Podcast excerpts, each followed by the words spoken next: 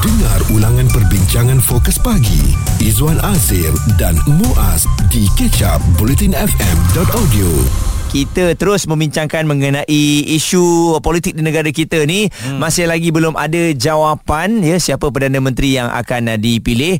Nampaknya kemulut ini Izwan berterusan ya. Macam Izwan sendiri ada rasa letih tak? Letih hari-hari lah, cerita pasal benda ni. tiap hari bila lah kita nak dapat perdana menteri. Dan kita ni bukanlah uh, kisah sangat. Kisah tu kisah tapi macam apa-apa sajalah kan. Tapi tolonglah untuk rakyat Malaysia untuk keadaan ekonomi kita yang lebih baik kita perlukan seorang perdana menteri untuk memimpin dan mengeluarkan dasar-dasar uh, supaya pelabur pun kembali yakin dengan kita.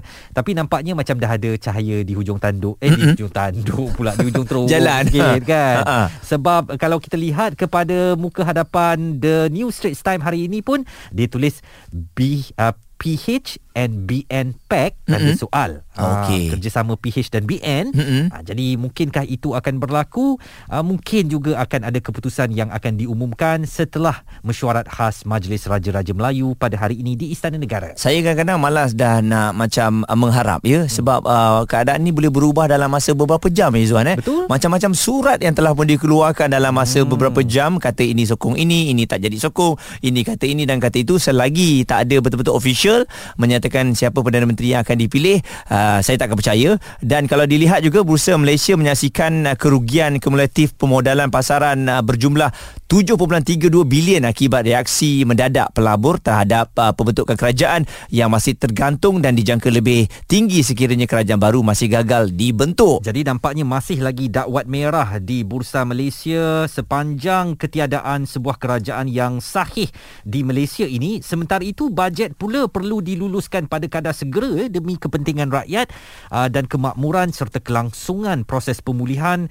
Juga persediaan menghadapi cabaran ekonomi lebih mencabar pada tahun hadapan. Itu yang perlu menjadi fokus kepada siapa sahaja yang akan dipilih sebagai Perdana Menteri. Nampaknya mungkin sesuai dengan suatu lagu yang popular ni. Di sana hanya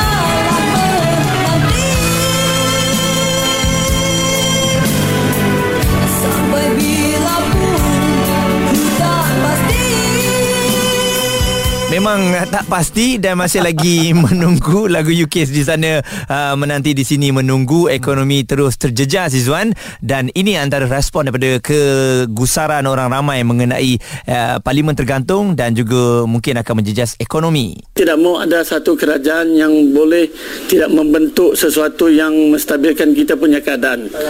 Dan kita nak kalau boleh politik janganlah kacau bilau. Apa yang telah dijanjikan tepatkanlah janji kamu. Janganlah cerita yang bukan-bukan. Mana yang telah kamu janjikan, kotakan. Supaya rakyat tidak terabai dan tidak menerima beban. Bagi saya, selaku rakyat Malaysia, kami nak kestabilan politik itu terjaga dan terjamin untuk masyarakat. Terutamanya dari segi ekonomi lah. Harga barang terlalu beban kepada kami. Itu yang membawakan sampai peluang pekerjaan kepada belia-belia pun tidak ada. Mm-hmm ini pun menanti juga ya rakyat-rakyat kita di Betul. Sabah tu yang mahukan kerajaan segera terbentuk tetapi kalau di sana menanti di sini menunggu tu saya fikir macam lebih tepat lagi Bukit Damansara menanti mm-hmm. uh, mana Sungai Long menunggu ya kedua-dua rumah um, apa pemimpin yang uh, akan dipilih sebagai Perdana Menteri hmm. jadi kejap lagi kita akan dapatkan uh, respon dari Profesor Madya Dr. Ahmad uh, Razman Abdul Latif ya mengenai keadaan ekonomi negara kita jika anda terlepas topik serta pendapat dapat tetamu bersama Fokus Pagi Izwan Azir dan Muaz. Stream catch up di blutinfm.audio pastinya situasi politik tanah air terus mendapat tumpuan orang ramai. Apakah sudah mungkin akan ada kesepakatan untuk menubuhkan kerajaan?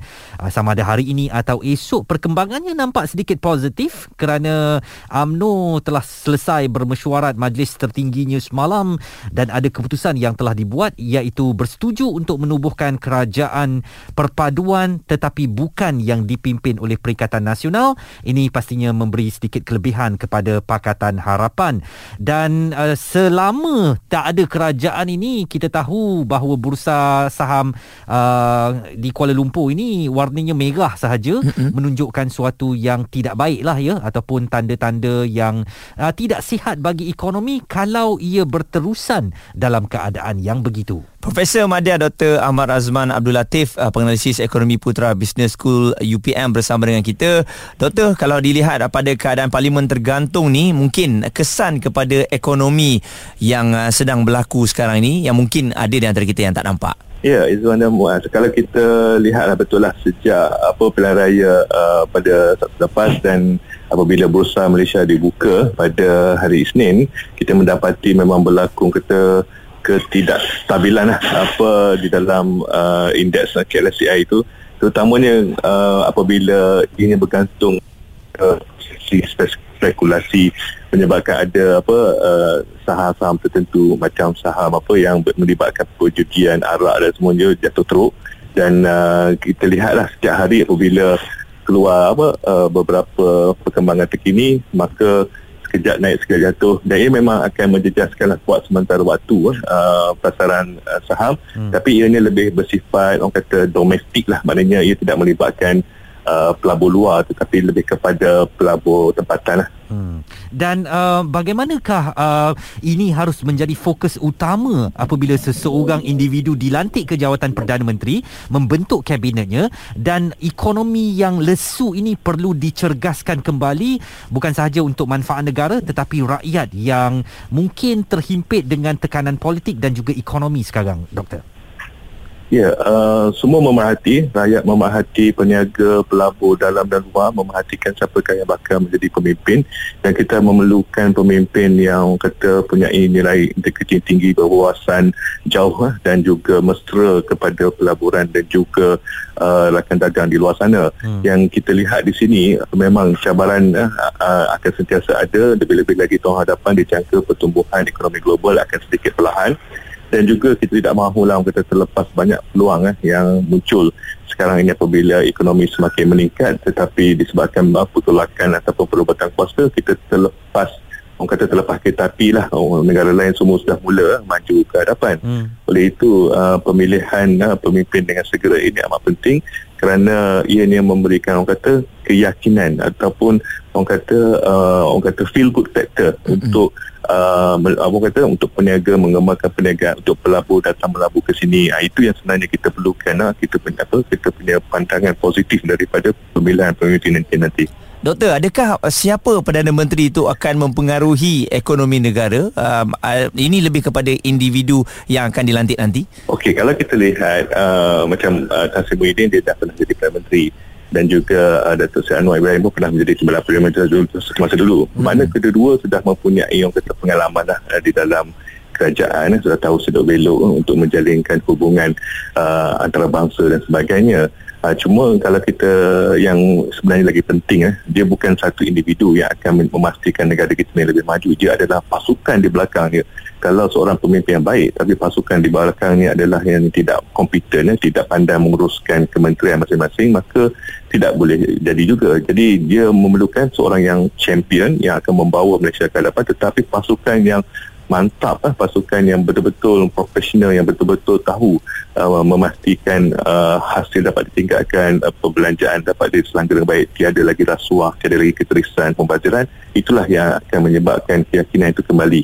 Uh, itu kita nak lihat kita bukan sahaja tengok pemimpin tapi kita mahu lihat pasukan kabinet juga itu. Uh, dan ringkas saja doktor, bagaimana gesaan doktor supaya kerajaan segera untuk membentangkan bajet 2023 untuk kelangsungan pentadbiran kerajaan dan juga untuk manfaat rakyat? Uh, apabila sudah dipilih seorang uh, individu sebagai Perdana Menteri? Betul, saya setuju bahawa selepas pemimpin ini dilantik, uh, jawatan jawatan ke apa jawatan kabinet itu harus ditulis diwujudkan dan juga parlimen harus bersidang untuk membentang serta meluluskan uh, bajet 2023 kerana uh, kita uh, tidak mahu uh, segala agenda terutama di bawah RMK 12 Wawasan Kemaran Bersama 2030 itu ter- terbantu uh, disebabkan masih lagi mahu apa berpolemik berpolitik. Uh, saya harap inilah yang menjadi agenda utama kerajaan baru dalam masa terdekat ini untuk apa masuk ke parlimen dan membentang serta meluluskan bajet 23 amat penting. Pandangan dan gesaan Profesor Madya Dr. Ahmad Razman Abdul Latif. Beliau adalah penganalisis ekonomi di Putra Business School Universiti Putra Malaysia uh, tentang ekonomi yang terus terjejas akibat kemelut politik tanah air. Setelah beberapa hari kita membawakan isu ini siapa Perdana Menteri yang masih lagi belum ada jawapannya kini kita melihat pula dari segi keseluruhan sudut ekonomi supaya anda yang dengarkan kami ni uh, lebih bercambah mindahnya hmm. berbanding kita lebih kepada oh kita nak parti ni juga parti ni juga apa. Jadi uh, kami tak nak tengok benda lain. Yang paling penting apa yang kami pilih itu yang kita nak sebagai uh, Perdana Menteri okey? Izwan Azir dan Muaz di Catch Up Politin FM hari ini kita terus uh, nak mempersoalkan ataupun nak berkongsikan mengenai keadaan ekonomi yang terus terjejas oleh kerana ketidaktentuan uh, politik negara kita. Memang betul sehingga ke waktu ini belum lagi kita dapat jawapan siapakah Perdana Menteri yang akan dilantik. Dan kabarnya ketika ini uh, keadaan ringgit walaupun ada turun naiknya tetapi masih dalam prestasi lemah dan uh, ini mungkin memerlukan perhatian siapa sahaja yang akan melangkah kaki ke Putrajaya sebagai Perdana Menteri untuk segera menangani masalah-masalah ekonomi yang membadai rakyat sekarang. Dan kita nak bersama dengan seorang ahli parlimen terpilih baru-baru ini uh, menang pilihan raya umum ke-15 bagi kerusi Titi Wangsa uh, Datuk Seri Johari Abdul Ghani yang juga merupakan ahli Majlis Kerja Tertinggi AMNO daripada kami berdua pertamanya tahniah Datuk Seri kerana menang uh, bagi kawasan Parlimen Titi Wangsa. Dan kita terus sahaja ke persoalan bagaimana keadaan ekonomi ini perlu mendapat perhatian seseorang atau siapa sahaja yang terpilih sebagai Perdana Menteri. Tidak perlu mungkin tempoh honeymoon untuk beliau dan terus menyelesaikan dan mengusahakan sesuatu yang terbaik untuk rakyat. Datuk Seri. Ya, semua kita tahu mana-mana negara dalam dunia. Kalau kita nak membangunkan negara, kita tidak boleh lari dengan memberi keyakinan kepada pelabur-pelabur sama ada dalam atau luar negara yang datang melabur dalam negara kita kestabilan politik. Nah, kestabilan politik ini selalunya orang melihat bagaimana sesebuah negara itu mempunyai certainty, kepastian. Jadi dalam konteks Malaysia hari ini, kepastian siapa menjadi Perdana Menteri ataupun kerajaan mana dia merupakan satu benda yang sangat-sangat penting dalam mana-mana uh, institusi ataupun mana-mana pelabur atau mana-mana negara yang nak datang ke negara kita untuk membuat urus niaga. Mm-hmm. Sebab dia need a certainty, dia nak kepastian. Sebab itu kalau kita boleh dapat menyelesaikan soal kepimpinan ini dengan cepat Kemudian kepimpinan ini menyusun pasukan mereka tak kira datang pada mana. Uh-huh. Yang paling penting dia boleh meyakinkan rakyat, negara, pelabur-pelabur untuk negara ini berjalan dan menuju ke hadapan daripada kita cerita soal-soal ke belakang. Uh-huh. Dan uh, apakah antara uh, tumpuan yang diberikan oleh AMNO dalam kedudukannya pada hari ini? Uh, okay. uh, apa yang nak dirangka untuk untuk mengatasi masalah ini Datuk Seri? Ya, dia, kita, kita kena faham. AMNO dia tak pernah bertanding dalam pilihan raya. Yang hmm. bertanding adalah Barisan Nasional. Baik. Hmm. Jadi kita berdepan dengan tiga politika parti hari ini iaitu hmm. satu adalah Pakatan Harapan, Nombor dua adalah Perikatan Nasional dan nombor tiga Barisan Nasional. Hmm. Jadi ketiga-tiga parti ini mempunyai komponen dia yang yang berbeza. Hmm. Ya, macam contoh apa ni uh, Pakatan Harapan. Dia mempunyai PKR kat dalam dan kemudian dia ada DAP kat dalam. Perikatan Nasional dia ada bersatu kat dalam, dia ada PAS kat dalam. Hmm. Dalam Barisan Nasional pula, kita memang pada dulu lagi sebab sejak 65 tahun merdeka, kita punya komponen ialah kita ada apa ni AMNO kat dalam, kita ada MC ada kat dalam, ada MIC kat dalam. Hmm. Jadi kalau kita tengok struktur parti-parti ni semua, sebenarnya kita sebenarnya adalah merupakan gandingan parti-parti politik pergi ke pilihan raya. Hmm. Jadi sudah tentu kalau tanya apa ni Barisan Nasional ini, kita yang yang ketiga lah pasal dia orang kedua-dua parti yang saya sebut DPH uh, dan juga PN mereka lebih besar daripada parti uh, Barisan Nasional. Dari segi kursi. Ah, uh, Barisan Nasional cuma ada hanya ada 30 kursi. Hmm. Sedangkan Perikatan Nasional uh, Pakatan Harapan ada 82. Hmm. Kemudian Perikatan Nasional ada 73 Tiga. tak silap saya. Ya. Hmm. So jadi di sinilah kebijaksanaan mana-mana parti yang mempunyai uh, uh, komposisi parti yang besar uh, dan uh, mencari rakan untuk bekerjasama untuk lima tahun akan datang. Mm-hmm. Maka di sinilah uh, tawar menawar berlaku. Jadi saya tak terlibat dalam tawar menawar ini tetapi yang paling penting ialah apa saja yang kita buat uh, untuk uh, mencari uh, penyelesaian jalan yang yang yang tidak menentu ini ialah kita mesti memikirkan uh, negara kita. Mm-hmm. Nombor dua kita mesti memikirkan rakyat kita. Yang the rest tu kemudian. Mm. Dia negara dan rakyat. Kerana negara ni kalau tidak stabil politik dia, maka pelabur tak boleh datang dalam negara. Mm. Kemudian bila dia pelabur-pelabur tak datang negara atau pelabur-pelabur tidak melabur dalam negara kita, maka peluang pekerjaan juga akan berkurangan. Bila peluang pekerjaan berkurangan, maka apabila rakyat kita yang keluar daripada universiti universiti ni semua nak cari kerja, kerja tak ada. Jadi bila kerja tak ada, maka pengangguran akan meningkat. Bila pengangguran akan meningkat, maka kuasa membeli tak ada. Bila kuasa membeli tak ada, maka banyaklah kilang-kilang yang mengeluarkan barang-barang dan services tidak boleh menjual barang-barangnya kerana kuasa membeli dah jatuh. Hmm. Jadi ini adalah kitaran ekonomi yang kita perlu faham. Politik ni orang pergi dan datang. Hmm. Pemimpin datang dan pergi. Ya, Dia berputar tiap lima tahun. Hmm. Tetapi ekonomi negara tak boleh berputar ke belakang. Hmm.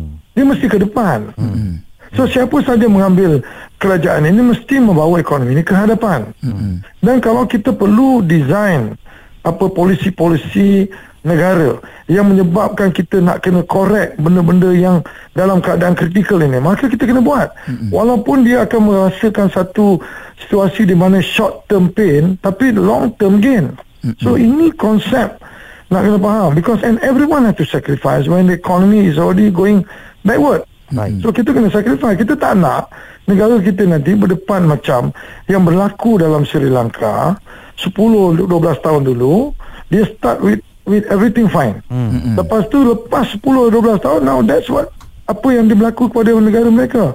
Jadi ekonomi ni dia bukan macam reverse skater lah. Hmm. Kalau kita reverse skater, besok kita pasang balik gear depan dia boleh pergi ke depan. Hmm. Ekonomi ni one dia dah reverse, you have to put 200 300% of your time hmm. to put it back in a growing mode. Hmm. kan hmm. okey. Dan Datuk Seri bagaimana pula dari segi um, mereka yang akan memimpin kerajaan kita ni cabaran yang bakal mendatang ni Datuk Seri? Kita oh, lihat kepada cabaran ha. ni cabaran banyak besar. Pasal apa?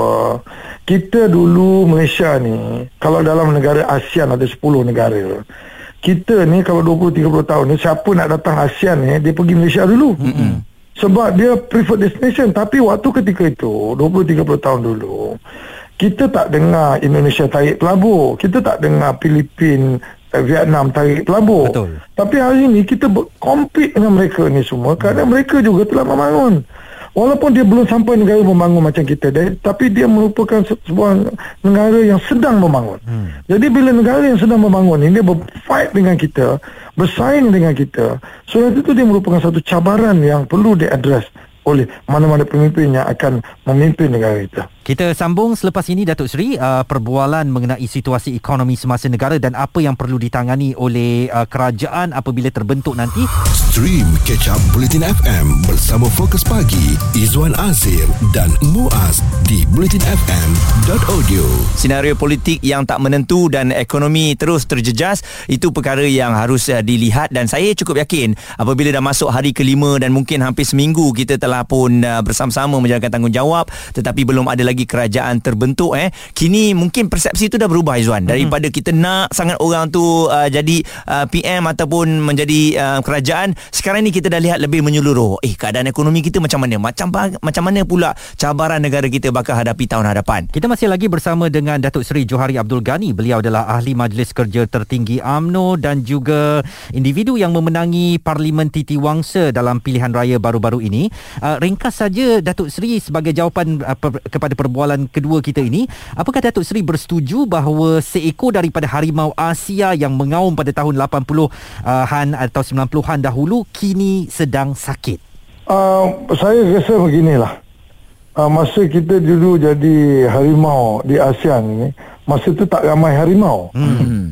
jadi bila keluar harimau-harimau macam di negara Indonesia harimau Vietnam. All that dia orang ni mempunyai leadership yang sangat steady, hmm. kuat, stabil. Jadi dia mempunyai pemimpin-pemimpin yang yang very focus on developing dia punya country. Jadi sudah tentu kalau kita ada harimau-harimau yang dah sakit atau nak mengaum orang tak dengar. Mm-hmm. Ha, jadi you kena understand the concept ni. Mm-hmm. You kena understand the concept. Kita tak boleh bernostalgia soal kejayaan kita yang lepas. Hmm. Sebab dalam membangunkan negara ni, ini lepas ini sejarah ni tak boleh digunakan pakai untuk kita pergi ke hadapan. Hmm. Kita boleh mengambil maklum kesilapan kita sebelum. Tetapi kehadapan ini tak ada siapa tahu because dunia hari ini dia punya perubahan begitu drastik. Hmm. Begitu cepat. Jadi kita tak kita kena berubahlah pemimpin kena keep keep moving forward. Baik. Okey dan uh, Datuk Seri dari segi uh, secara keseluruhannya lah kan uh, Datuk Seri tengok berapa lama agaknya uh, kita ni masih lagi tergantung parlimen ni dan adakah kata putus akan uh, dicapai dalam masa terdekat ya. ni?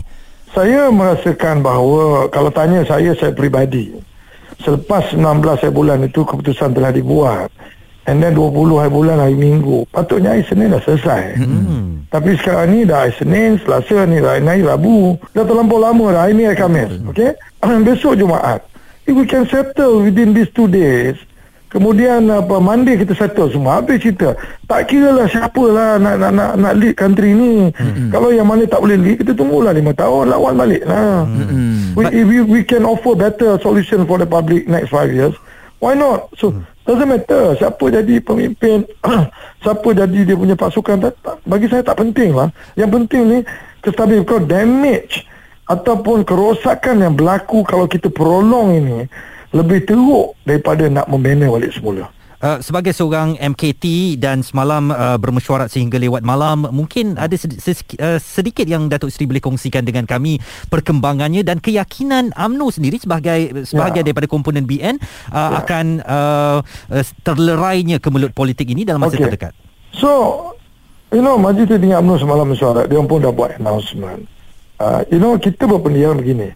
Kita tak boleh ada stalemate ni berterusan. Mm-hmm. So apa kita buat keputusan ialah kita menyahut cadangan atau pandangan yang yang di Pertuan Agong mm-hmm.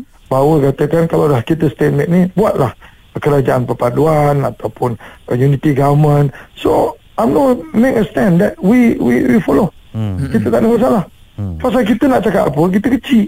Mm-hmm. Dulu bolehlah kita 143. Mm-hmm uh, uh, kerusi 133 kerusi tapi sekarang kita tinggal 30 hmm. tapi kalau kita tinggal 30 perangai kita macam 143 mana boleh hmm. Datuk Seri bagaimana okay. bagaimana dengan uh, nanti dapatan ataupun reaksi daripada rakyat yang mengatakan kami mahu AMNO menjadi pembangkang tetapi sekarang akan menjadi bahagian daripada kerajaan reaksi AMNO bagaimana dia very simple you pembangkang ke kerajaan ke sebenarnya negara ni kena membangun hmm. Negara kita ke depan Apa guna kita jadi bangga Negara jadi ke belakang hmm. Ya, itu saya punya pandangan lah. Hmm. Sebenarnya rakyat ini dia punya dia punya kepentingan is not a political party. Hmm. Kepentingan dia adalah untuk membangunkan negara. Betul. Kalau kalau siapa-siapa dia collaborate dia bekerjasama dengan siapa pun bukan bukan semua political party ada reti buat benda semua. Betul. Ada kadang-kadang talent tu ada kat parti A, ada talent ada kat parti B, ada hmm. talent ada kat parti C. Hmm. Yang paling penting, sanggup tak kita berkorban untuk rakyat 32 juta di luar bawah sana hmm. untuk membawa negara kita ini menjadi satu negara contoh stabil walaupun kita berbeza political ideology. Ketepikan ego. Ah, bila sampai ekonomi ni, dia tak ada ideologi dah. Ekonomi ni very straight. Dia go forward. Mm-hmm. Ya tak? Satu. Nombor dua. Kalau kita boleh bekerja berpuluh-puluh tahun dengan masyarakat yang berbilang kaum. Melayu, Cina, India, agama yang berbeza, budaya yang berbeza.